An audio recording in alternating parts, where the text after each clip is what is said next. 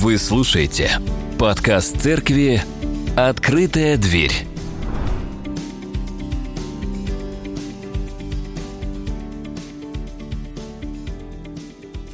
Добрый день всем. Сегодня, сегодня мы с вами опять открываем Писание. Впрочем, я надеюсь, что каждый день вы открываете Писание, чтобы назидаться, укрепляться. И это является вашей ежедневной практикой. Не хочу сказать привычкой, потому что привычки часто мы совершаем на автомате, не придаем им каким-то каких-то значений. А вот практика, мне нравится это слово, что ты сознательно уделяешь свое внимание тому, что для тебя важно, делаешь это каждый день, и эта практика имеет накопительный эффект. То есть ты через месяц регулярного чтения ты обязательно заметишь результат. Ты станешь лучше, Писание будешь понимать глубже.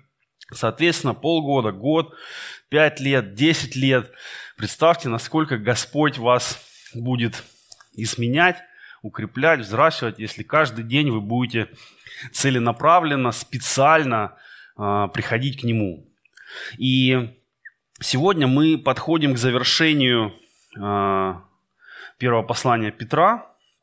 Не совсем, конечно, но очень близко мы к нему подходим. Сегодня наш текст – это первое послание Петра, пятая глава, стихи с 6 по 11. Давайте их вместе прочтем. Итак, смиритесь под крепкую руку Божью, да вознесет вас в свое время – все заботы ваши возложите на Него, ибо Он печется о вас. Трезвитесь, бодрствуйте, потому что противник ваш дьявол ходит, как рыкающий лев, ища кого поглотить. Противостойте ему твердой верой, зная, что такие же страдания случаются и с братьями вашими в мире. Бог же всякой благодати, призвавший нас в вечную славу свою во Христе Иисусе, сам по кратковременном страдании вашим да совершит вас – да утвердит, да укрепит, да соделает непоколебимыми. Ему слава и держава во веки веков. Аминь. А, важно понимать, что эти стихи являются продолжением предыдущего текста, а предыдущий текст говорит о том, что а, если мы возьмем пятый стих, «Младшие, повинуйтесь пастырям, все же, подчиняясь друг другу, облекитесь смиренно мудрием, потому что Бог гордым противится, а смиренным дает благодать. Итак, смиритесь под крепкую руку Божью. Мы снова видим слова о смирении. И до этого Петр говорит о смирении в семье, он говорит о смирении пастырем, и теперь он говорит о смирении под крепкую руку Божью. И смирение – это, на мой взгляд, признание Божьего руководства и всех Его действий в нашей жизни. Вот важно э, всех Божьих действий, которые мы понимаем и которые мы не понимаем, которые нам нравятся и которые нам не нравятся, от которых нам очень хорошо и от которых нам очень сложно. Тем не менее, мы принимаем действия Бога в нашей жизни во всех событиях, во всех Его действиях, если мы верим действительно во всемогущего Бога, у которого нет ничего, что ну, ускользает от его внимания, или он что-то забыл, что-то не увидел. Такого не бывает. Поэтому, как бы нам не было сложно, это тоже часть Божьего действия.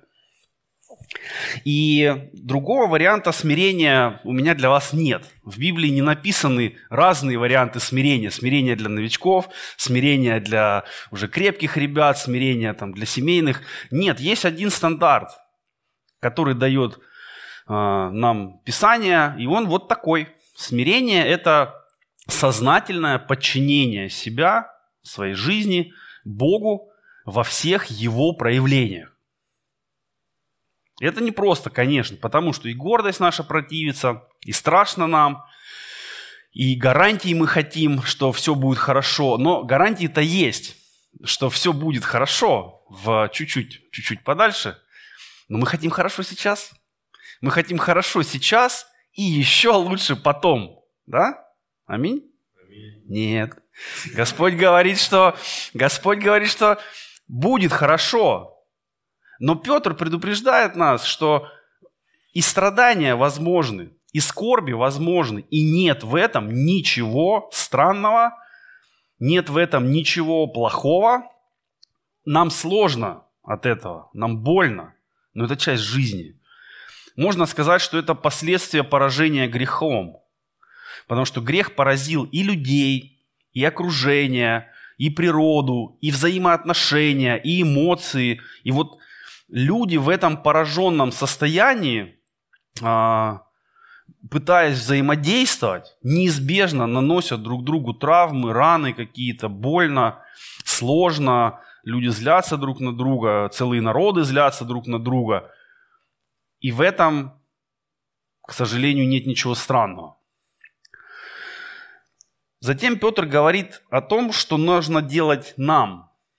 Нам нужно трезвиться, бодрствовать и противостоять противнику. То есть это уже он говорит о том, что находится внутри нашего круга контроля, если можно так сказать. Не надо думать, что ты можешь прожить жизнь как хочешь, игнорировать Божьи заповеди, предупреждения, а Бог при этом должен тебя все время вытаскивать из всех проблем и передряг, в которые ты сам себя затаскиваешь.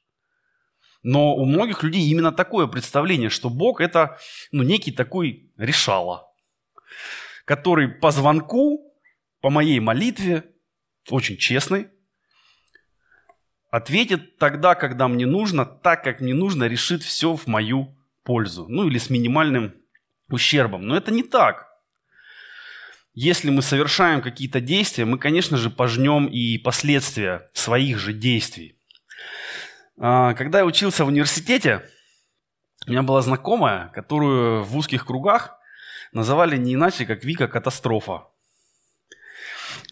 Называли ее так потому, что у нее был прямо навык влипать в разные ситуации, проблемы.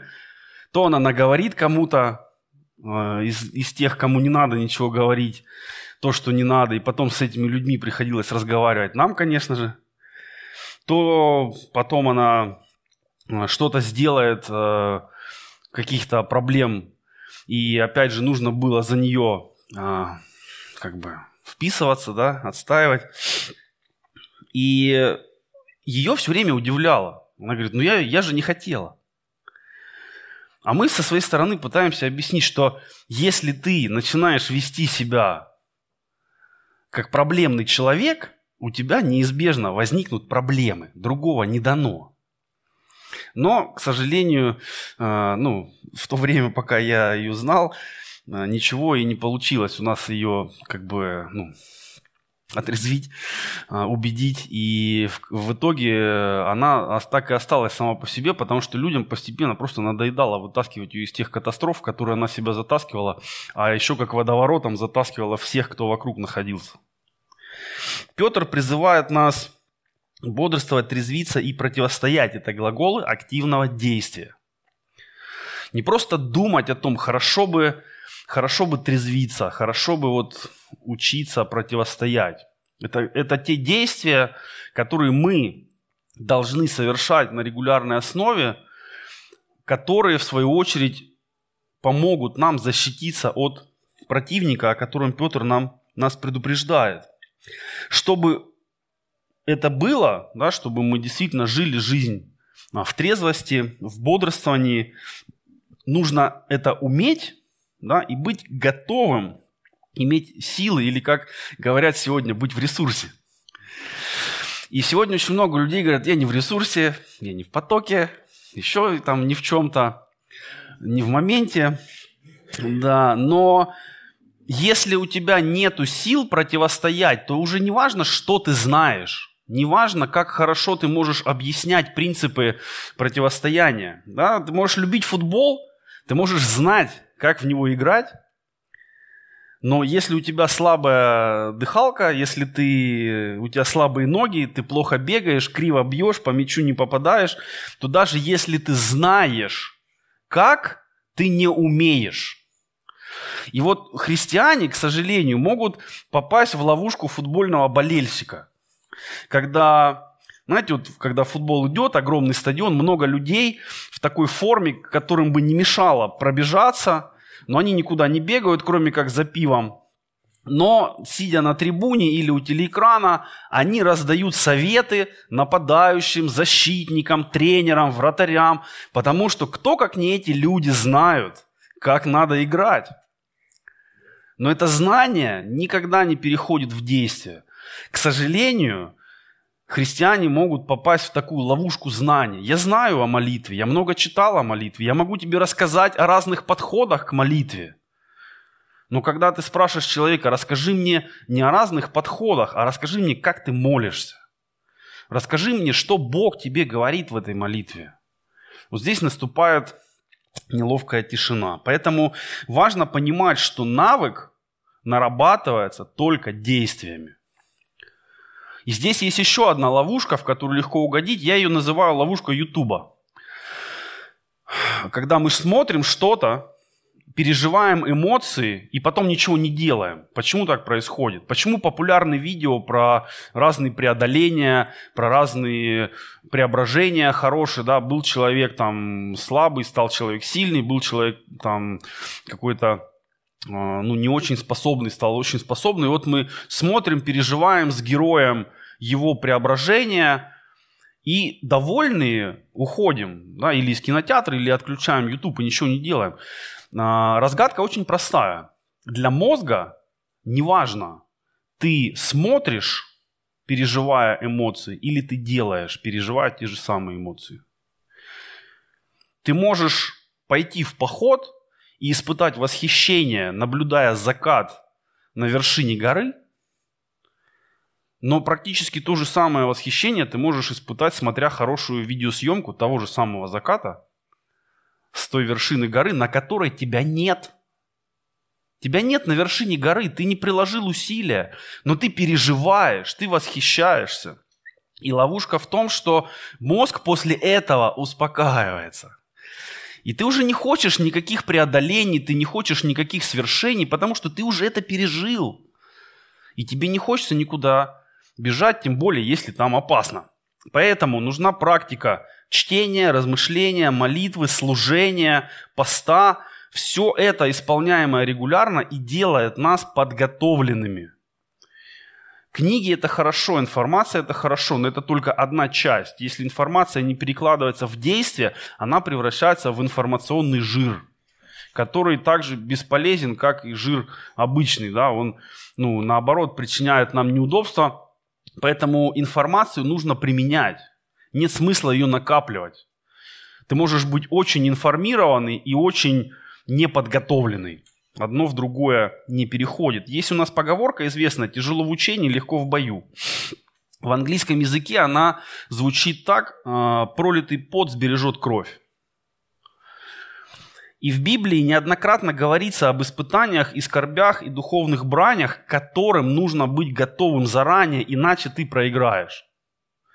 А, Притча 24.10 говорит нам, если ты в день бедствия оказался слаб – бедна сила твоя. Другими словами, если в день испытания ты не можешь противостоять, то уже не важно, что ты знаешь, как ты выглядишь, что ты о себе думаешь или кем ты себя представляешь.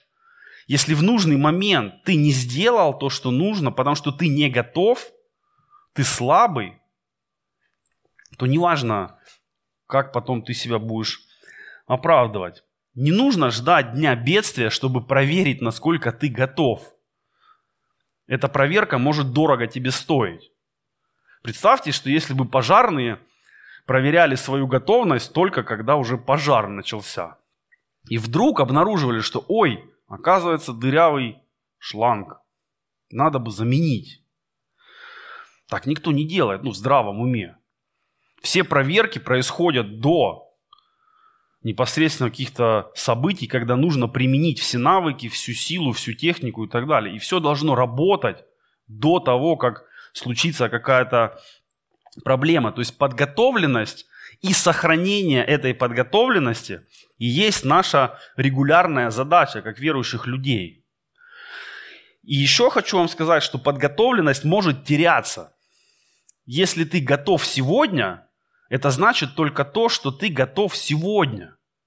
Если ты завтра станешь ленивым, если ты перестанешь читать, перестанешь молиться, и ты будешь почивать ну, на лаврах своих предыдущих побед каких-то, духовных, физических, то очень быстро ты подготовленность потеряешь. И если вы ну, регулярно тренируетесь, вы можете сказать, что вы подготовлены. И вы можете знать свой уровень подготовки.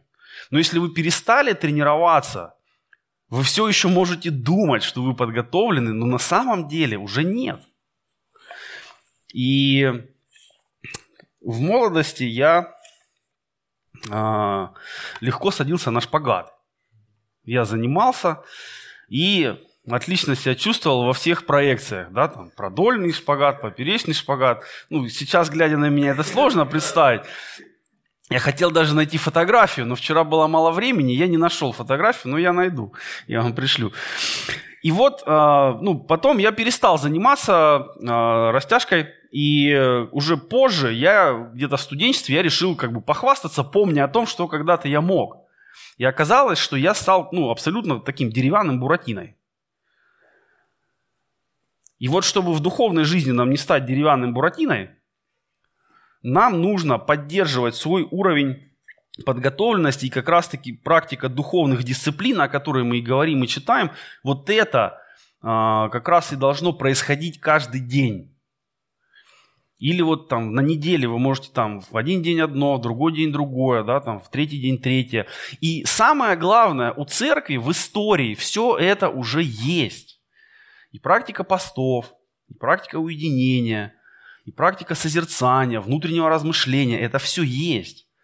Наши э, ну, христианские отцы, да, отцы церкви, люди, которые задолго до нас жили, они не зря жили. Они проходили духовный путь.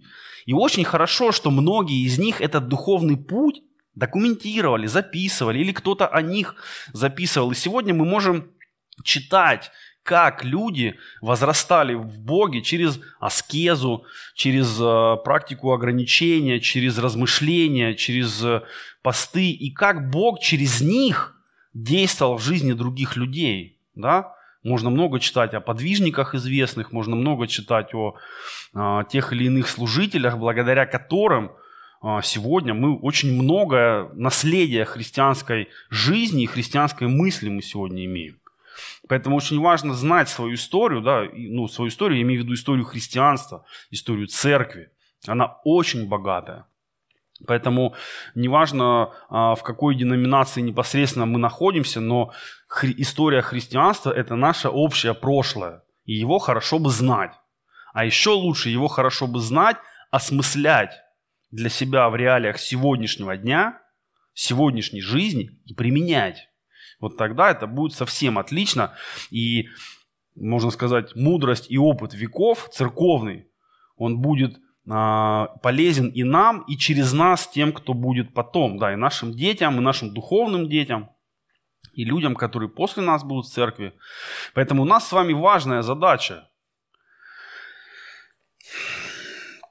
И говоря о, о том, что нужно смиряться, нужно трезвиться, также а, Петр говорит, что все наши заботы нужно возложить на Бога. К сожалению, часто это рассматривается как такой, ну, в свете такого детского инфантилизма. Я ни за что не отвечаю, я ничего не делаю, а Бог все порешает. Но это, это совсем не об этом. Речь о том, что проходя через испытания, имея какие-то нужды, мы в молитве Богу их открываем, мы просим Его помощи, но мы Ему отдаем и результат – и время этого результата. Мы не, мы не ставим Богу условия. Мы не говорим, Господи, мне нужно вот это и сейчас.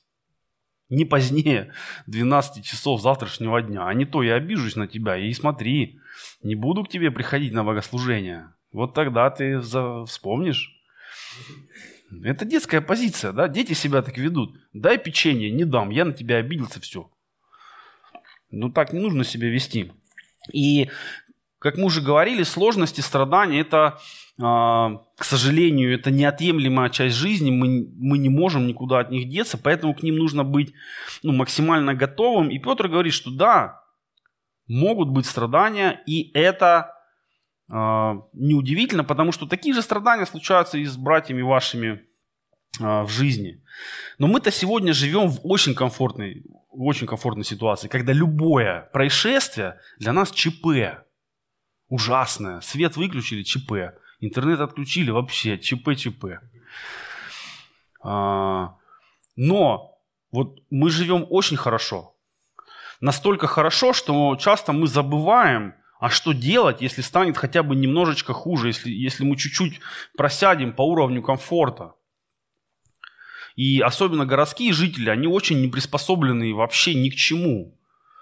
Если ну, вдруг э, пропадет интернет, люди заблудятся, потому что они не знают адресов. Они не могут никуда ходить, кроме как с навигатором. Они не знают никаких телефонов. И просто будет коллапс. Поэтому не нужно думать, что э, ну, как бы Бог обязан устроить нам комфортную жизнь. Отношения с Богом не про это. И Бог нигде в Писании не говорил, что моя главная задача, мои любимые дети, сделать так, чтобы вы а, жили максимально комфортно, чтобы вам было мягко и еще мягче.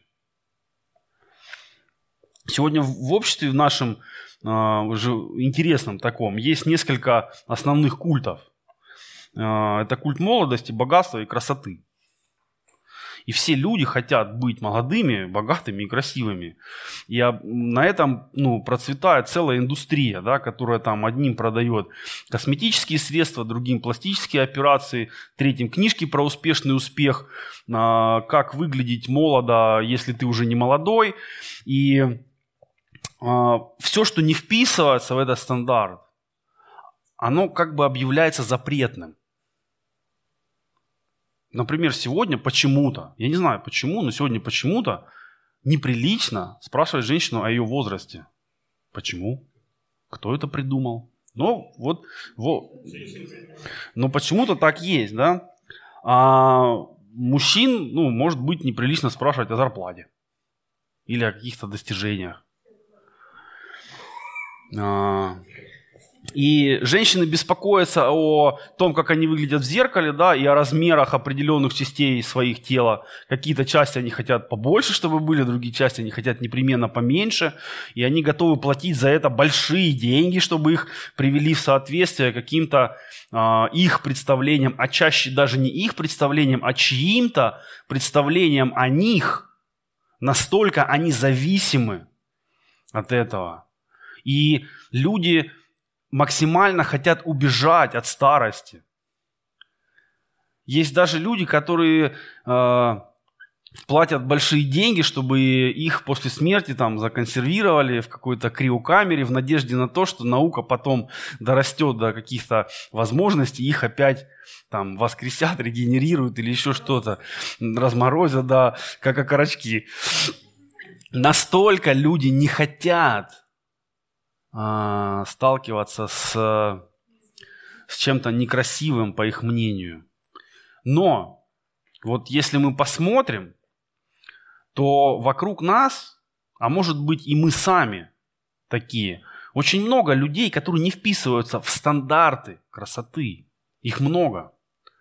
Но мы их стараемся не замечать. Нам с ними некомфортно. Вот бывает у вас, да, когда ты видишь человека, и он не попадает в твой стандарт. И ты просто отворачиваешь взгляд, ты не хочешь его видеть. И еще один культ, который сегодня есть, и который вот все сильнее разворачивается, это культ отмены. Если ты мне не нравишься, я тебя отменю. Да? Как на кнопку нажал, и, и в интернете ты исчез из моих подписчиков, из моих читателей, тебя нет. И в жизни происходит точно так же. Но это не христианская позиция. И церковь всегда была местом, где собирались люди абсолютно разные, но в церкви они были абсолютно равные.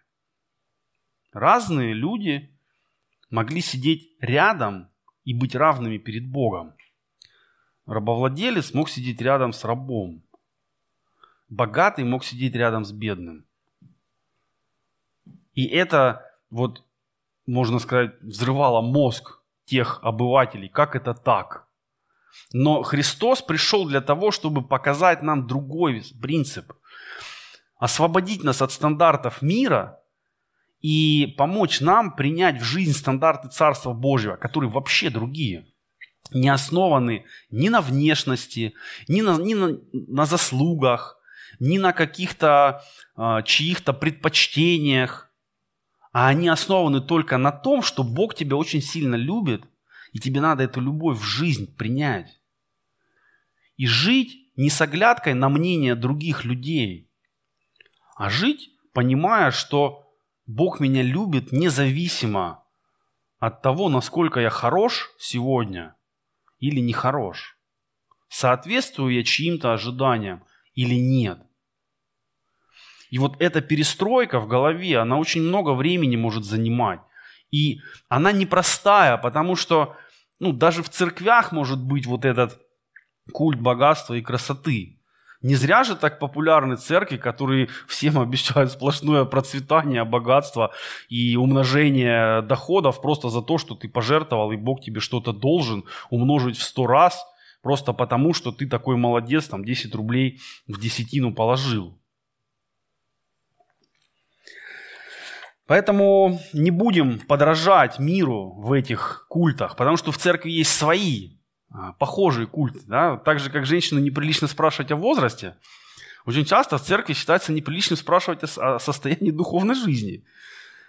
И люди считают, ну, мои отношения с Богом это, это личное, об этом нельзя спрашивать. Кто ты такой, чтобы задавать мне вопрос о том, какие откровения Господь мне дал на этой неделе? Это не твое дело, это мои личные отношения с Богом. Откуда это пришло? Отношения с Богом всегда были делом общины, церкви, литургия, общее дело. Мы вместе молимся, вместе поклоняемся, вместе назидаемся. И вдруг в какой-то момент в церкви начинаются мои отношения с Богом, это мое личное дело. Это тоже ложь мира пролезает таким образом и в церковь, прикрываясь просто духовными терминами. И нам нужно быть подготовленными, чтобы эту ложь отсекать, чтобы ее распознавать на подлете, как хорошая система ПВО. И еще Иаков да, в своем послании говорит о том, что в церкви нужно быть непредвзятым. То есть уже в ранней церкви существовала, видимо, такая проблема, когда богатых людей уважали побольше, сажали на лучшие места, а бедным там чуть-чуть подальше, чтобы там не портил картину. И Иаков говорит, ребята, не надо так. Нужно быть непредвзятыми, нужно не взирать на лица. Потому что перед Господом мы все в одну линию стоим, никто ни ближе, ни дальше. И каждый из нас Господу даст отчет за себя, а может быть и не только за себя. Особенно это касается служителей, да, и э, людей с учительским призванием, которые э, наставляют э, других, как надо жить. Такие люди подвергнутся большему осуждению, написано. И подготовка наша, обучение и укрепление как раз-таки помогает нам уделять время разным людям, независимо от того, нравятся они нам или нет. Любой человек достоин внимания, уважения и поддержки, потому что он тоже образ Божий. У нас могут быть разные взгляды, мы можем не соглашаться с чем-то. И сам человек нам внешне может ну, не нравиться. Но нам нужно научиться это преодолевать. Потому что, будем откровенны, в нас очень многое есть, что Богу не нравится. И представьте себе, что вот как мы от кого-то нос воротим, вот Бог от нас начнет отворачиваться. Когда мы приходим к Нему с молитвой, а Он говорит нам, а что ты ко мне молиться-то приходишь? Я же знаю твое сердце. Я знаю, о чем ты думаешь, когда рядом никого нет. Я знаю, что ты делаешь, когда рядом никого нет. Как ты после этого вообще можешь приходить и что-то мне о прославлении говорить? Но Бог так не делает. Он принимает нас и его любовь покрывает грех. И это не значит, что, а, раз любовь Божья покрывает грех, замечательно, несите побольше. Нет, надо осознать, что Божья любовь призывает нас к святости. Что не грешить надо не из-за страха наказания, а из-за любви к тому, кто нас спас. И вот когда, опять же, есть практика духовных дисциплин и размышления, и молитва, и есть на это достаточное время. Вот мы вроде бы живем а, в тех же 24 часах в сутки, что и отцы церкви. Но почему-то у отцов церкви на молитву было гораздо больше времени, чем у нас. На размышления у них было гораздо больше времени, чем у нас. У них, конечно же, не было смартфонов. Но, а кто мешает нам ввести в свою духовную жизнь практику аскезы цифровой? Чтобы хотя бы какое-то время существовать без этих прилипчивых друзей, кладошки, которые прилипают, и никак их не уберешь. Именно для того, чтобы позволить не а, ленте там телеграмма в мозги попадать, а Слову Божьему и Духу Святому. И принципы те же, да? Ограничения, осмысление и время. Неважно, ты удаляешься от базарных сплетен или от ленты соцсетей. Принцип один и тот же. И сегодня нам надо просто для себя принять решение, как я в этом мире, там, окруженном информацией, цифровыми технологиями, как я буду продолжать развиваться в моем познании Христа, как я буду становиться в этом глубже, что мне надо сделать. Нужен ли мне день без телефона, нужен ли мне, не знаю, роутер перепрошить так, чтобы он в 7 часов вечера отрубал мне все. Нужно ли мне, а, может быть, пароль на мой роутер доверить кому-то, чтобы мне поставили пароль, чтобы я его не знал. И у меня не было искушения опять туда залезть и перепрошить его по-другому. Об этом можно думать, и, а, у кого-то одни решения возникнут, у кого-то другие решения возникнут, но надо действовать, надо готовить себя, потому что иначе в день бедствия интернет тебя не спасет. А в Господе ты будешь слишком слаб. И тогда будет поражение, будет очень сильное разочарование. И Божья часть, да, утверждать нас и помогать. Он с ней справляется. Тут вопросов нет. Наша часть – это трезвиться, бодрствовать. И это трезвость мыслей, трезвость поступков, здравомыслие в решениях. Это все наша ответственность. И вот здесь подключается церковь, потому что ты сам не всегда можешь увидеть себя, насколько ты вообще здравомысленен. Мы же все думаем о себе, что мы очень ну, правильно все понимаем. Но шизофреник тоже о себе думает, что он молодец. И ему нужен со стороны кто-то, доктор, который увидит тревожные симптомы и сделает определенный вывод. Если мы закрыты сами в себе, если мы не доверяем людям вокруг, если церковь в нашей жизни не принимает участие. Мы часто говорим, вот как ты принимаешь участие в жизни церкви? Что ты делаешь для церкви? Это хороший вопрос. Но не менее хороший вопрос, а как церковь принимает участие в твоей жизни? Насколько ты позволяешь церкви быть частью своей жизни? И здесь уже ответы не настолько однозначны. Важно охранять себя, пишет Петр, потому что наш противник не дремлет и уходить не собирается. Не нужно надеяться на то, что все будет хорошо и как-то само собой ничего плохого не случится. А, в этом отношении есть хороший принцип. Можно рассчитывать на лучшее, но готовиться надо к худшему. Потому что если ты готов к худшему, все остальное для тебя будет приятным сюрпризом. Но если наоборот, если ты надеешься, что все должно быть хорошо, Господь не допустит чего-то плохого в моей жизни, и потом это плохое случается, то у человека случается кризис веры. Я видел, как ломаются люди, которые исповедуют полное исцеление, а человек умирает, о котором они молились и которому они провозглашали полное исцеление, отступление всяких недугов, и вот человек умер. И все. Ну, человек-то умер, и он с Господом, мы надеемся. А вот у этого провозглашателя, у него жесткий кризис веры. Он не знает, что теперь делать. Потому что Бог, на которого он вот так рассчитывал, он, он его подвел, ну, как кажется, человеку. Но на самом деле это просто кривое богословие, в котором нету ничего ни про смерть, ни про страдания, ни про проблемы. А проблемы смерти страдания в то же время, они существуют, они рядом, они в реальном мире. Но, как я уже говорил, мы живем в обществе культа красоты, молодости, и смерть туда не вписывается, поэтому мы смерть избегаем. Мы о ней не говорим.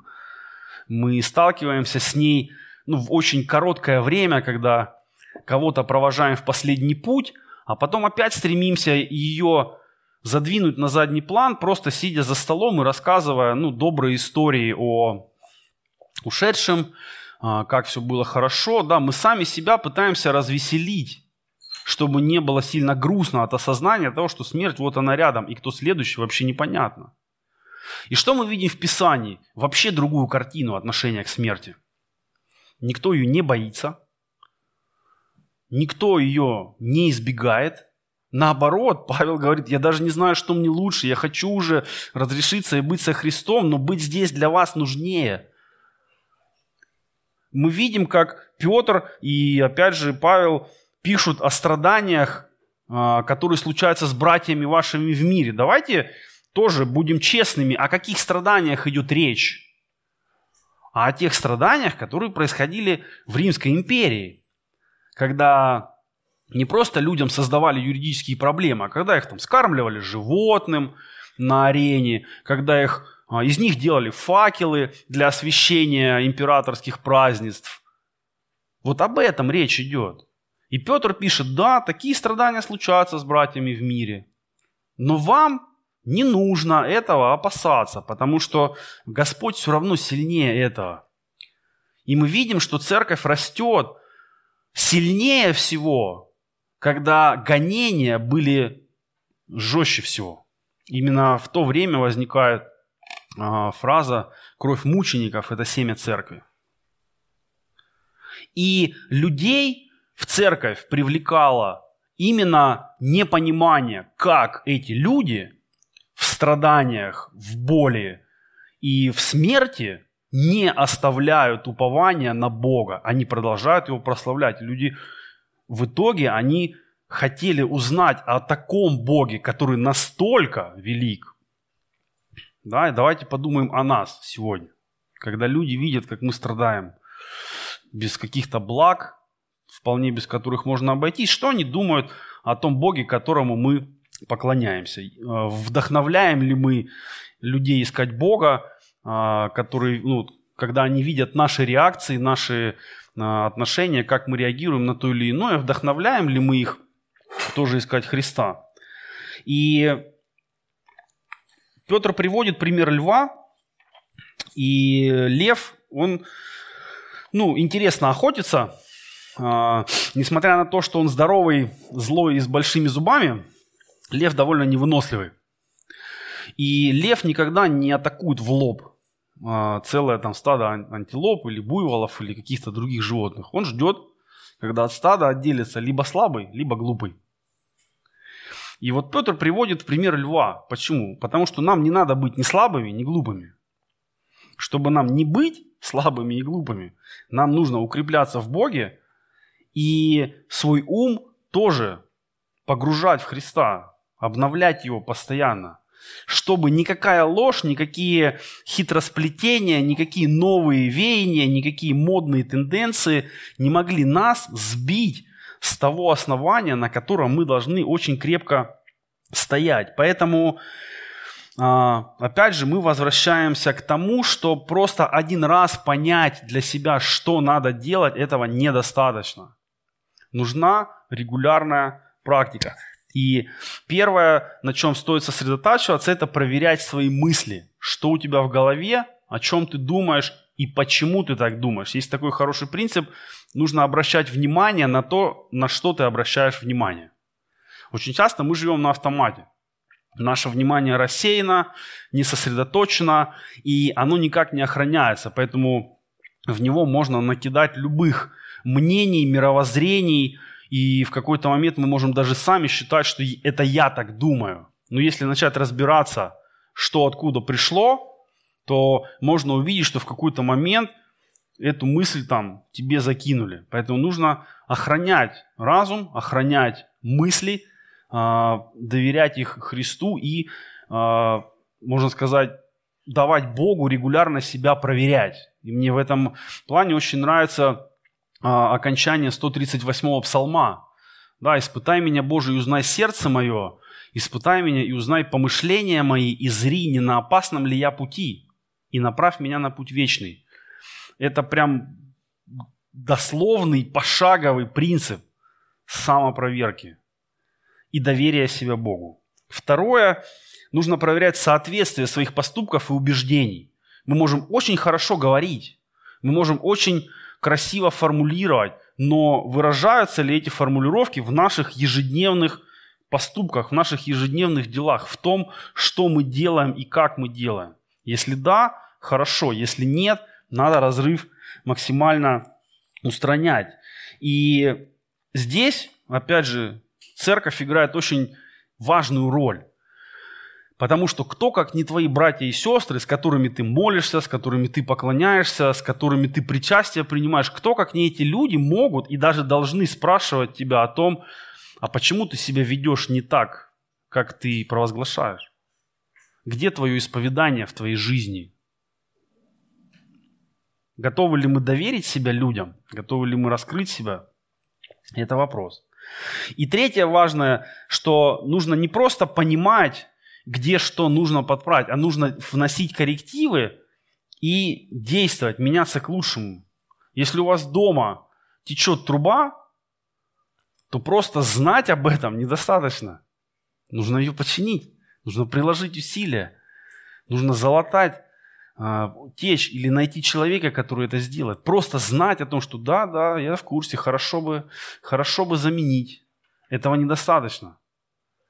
И в бытовых вещах мы абсолютно это понимаем. Мы готовы вкладывать деньги, мы готовы платить людям за то, чтобы они устранили недостатки в нашем быту. Но почему-то в духовном плане мы о себе не так тщательно заботимся. И очень многие люди, они знают, да, я грешный человек, да, я знаю, вот тут проблемы, тут проблемы, тут мысли, тут поступки, да, да, все я знаю, конечно, да.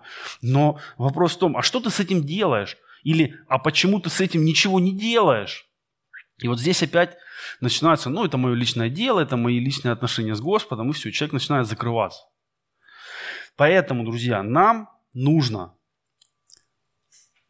доверять Богу, но в этом доверии нам нужно действовать.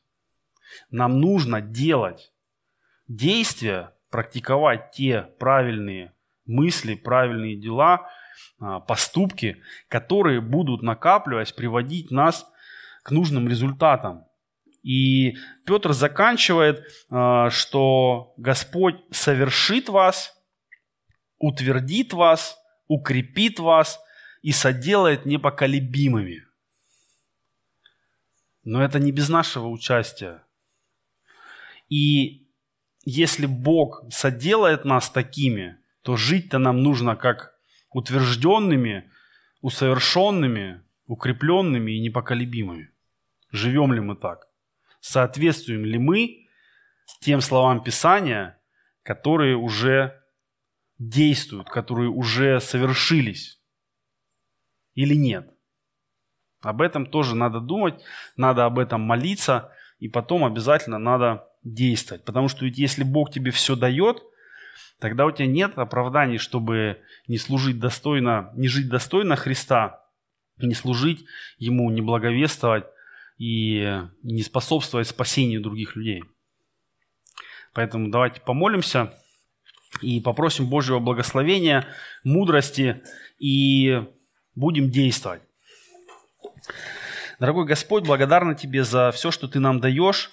И мы просим, дай нам воспринимать Твою милость, Твою благодать и Слово Твое не просто как хорошее утешение или э, приятное ободрение, но как руководство к действию. Дай нам, вооружившись Твоим Словом, э, обновившись в разуме, наполнившись Духом Святым от Тебя, дай нам действовать, действовать а, регулярно, действовать намеренно, действовать а, несмотря на свои слабости, нежелания, пороки, падения. Господи, дай нам постоянно двигаться вперед, и чтобы это движение приводило к Тебе других людей, которые будут видеть нас, будут видеть нашу жизнь, будут видеть наши реакции, будут видеть наши поступки, и все они будут им говорить о Тебе, и чтобы людям захотелось узнать, а, в кого же мы верим, кому же мы поклоняемся, кому же мы молимся, и ради кого мы ограничиваем себя в чем-то, потому что хотим еще больше приблизиться к Тебе.